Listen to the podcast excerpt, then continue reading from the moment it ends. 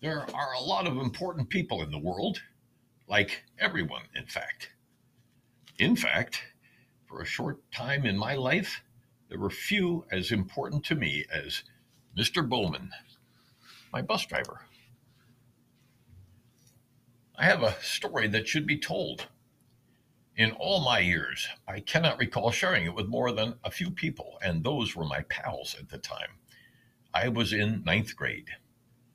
I suppose that I was too intent upon dealing with the demands of being a pretty homely and shy teenager to share stories, suddenly finding myself in an enormous high school for the first time. Edina High School was renowned for the scholastic excellence of its students, well, most of its students, and the unparalleled success of its athletic teams. The school was routinely reviled by other school districts for these attributes but it made being an Edina student even more exclusive. For overachievers, Edina High School was paradise. But for those of us who were less gifted, the experience was intimidating to say the least.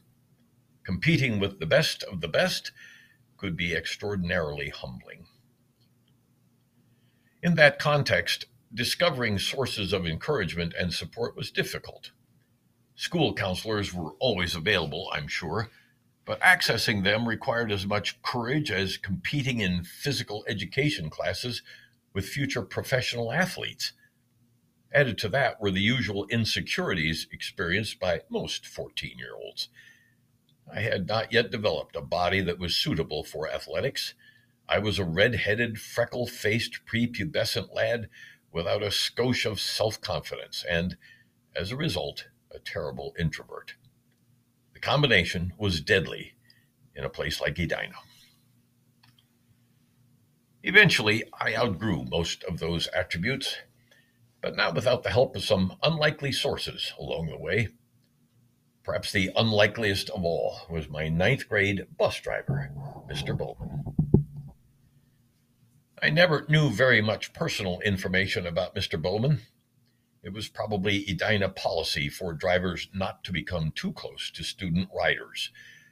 But I think he was already wired that way, not wishing to share much of himself, especially with youngsters. His wraparound sunglasses masked part of his face, but not the most important part his welcoming smile. Each morning and afternoon, he would throw open the door of School Bus 39 and invite me in as though he was excited to see me and that his bus was a safe haven. He called me Red. I'm sure that initially I was as shy as ever with him, but following the daily rituals of sharing good mornings and good afternoons, he became a more comfortable presence in my school ordeal. Pretty soon, I eschewed the universally favored rear seats of the bus, where all kinds of misbehaviors typically took place, for the front seat behind Mr. Bowman. It was always vacant. Boys, especially, wanted to be as far removed from authorities as possible. More importantly, I could talk to him, and he would listen to me. What an empowering feeling it was to realize that an adult other than my parents might take interest in what my day had been like. Bus route protocols dictated that students were to be waiting at their designated pickup sites and that drivers could not wait for them to come running from their houses at the last moment, even during the most brutal Minnesota cold. Mr. Bowman was compelled to follow the rules, but on more than one occasion he held on just long enough for me to make a last second appearance, even looking to the front door of my house when I had not appeared. My friendship with Mr. Bowman seemed to convey a sort of status to me, and I even developed a gregariousness on those bus rides that was not evident in other spaces of life.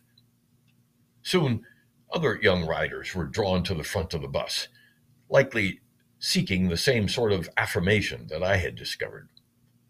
The fact that I had been the first allowed me to always claim that front seat behind the driver. At the end of it all, I gained a lot by being a student at Edina High School. I started to develop an achievement point of view. I began a lifelong perspective that expected good things to happen. I commenced a lifetime love for the use of words and writing them. I had my first girlfriend. But one of the most important legacies to come from that era was something that neither the school nor my teachers ever likely knew about a bus driver who recognized a young man who needed a boost and then provided it. Maybe he perceived it, perhaps he didn't. His bus route changed after two years, and maybe he never gave me a second thought after that. But I remember him 60 years later as an adult who befriended me at an anxious time of my life. Even signed my yearbook. Lifelines often appear in the most unsuspecting ways.